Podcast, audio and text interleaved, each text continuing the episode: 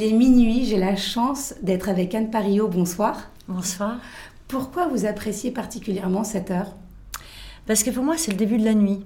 Pour moi, c'est. euh, moi, je suis une âme de la nuit et c'est l'heure de mon réveil, en fait. Et, euh, et d'un seul coup, c'est l'heure de la création, c'est l'heure de l'évasion, c'est l'heure euh, du rêve et, et où l'imaginaire se met en- s'enclenche et c'est l'heure de l'écriture. Est-ce que vous avez un souvenir particulier à minuit de quelque chose qui s'est passé? En fait, un traumatisme. Euh, J'étais enfant, j'avais 8 ans, et euh, on avait loué un château dans le Périgord avec ma famille. Et nous sommes allés voir un spectacle.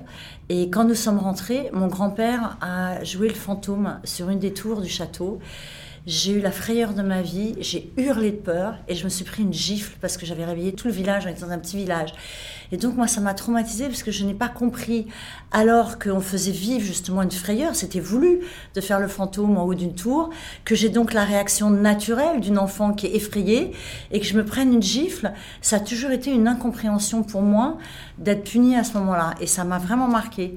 Est-ce que vous êtes ponctuel Pas du tout. C'est euh, euh, une tragédie même. Et je pense que là aussi, c'est des choses qui se transmettent.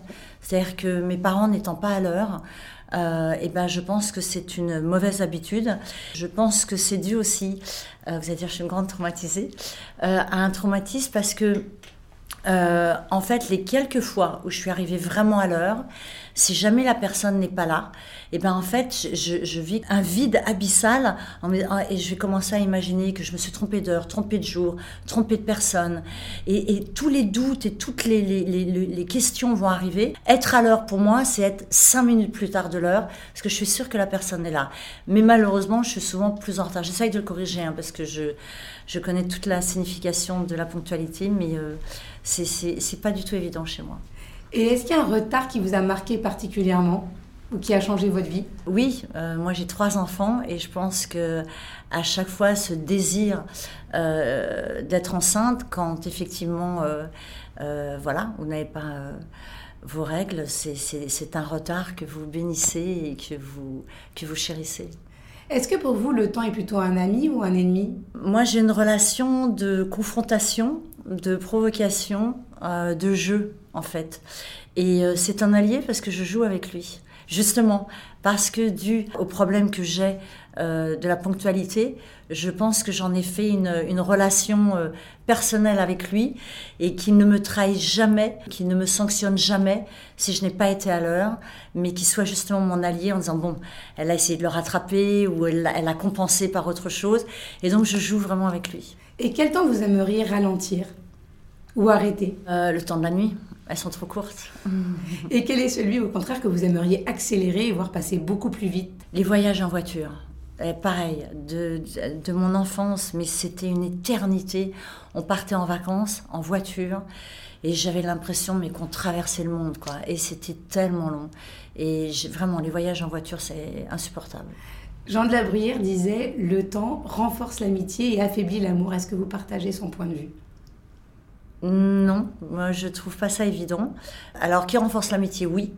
Euh, qu'il affaiblisse l'amour, ça dépend euh, comment vous gérez euh, la relation amoureuse. Et je pense qu'il ne faut jamais tomber ni dans l'habitude, mais au contraire maintenir l'inattendu et donc laisser le temps en suspens. Est-ce que vous prenez le temps de voyager?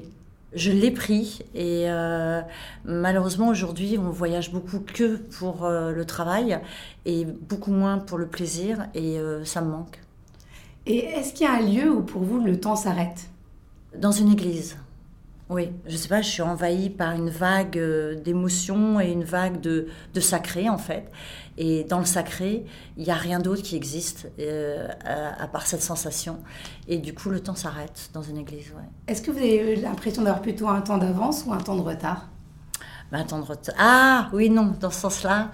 Euh, euh, ah, je dirais ni l'un ni l'autre. En fait, c'est pour ça que j'ai répondu un peu trop vite.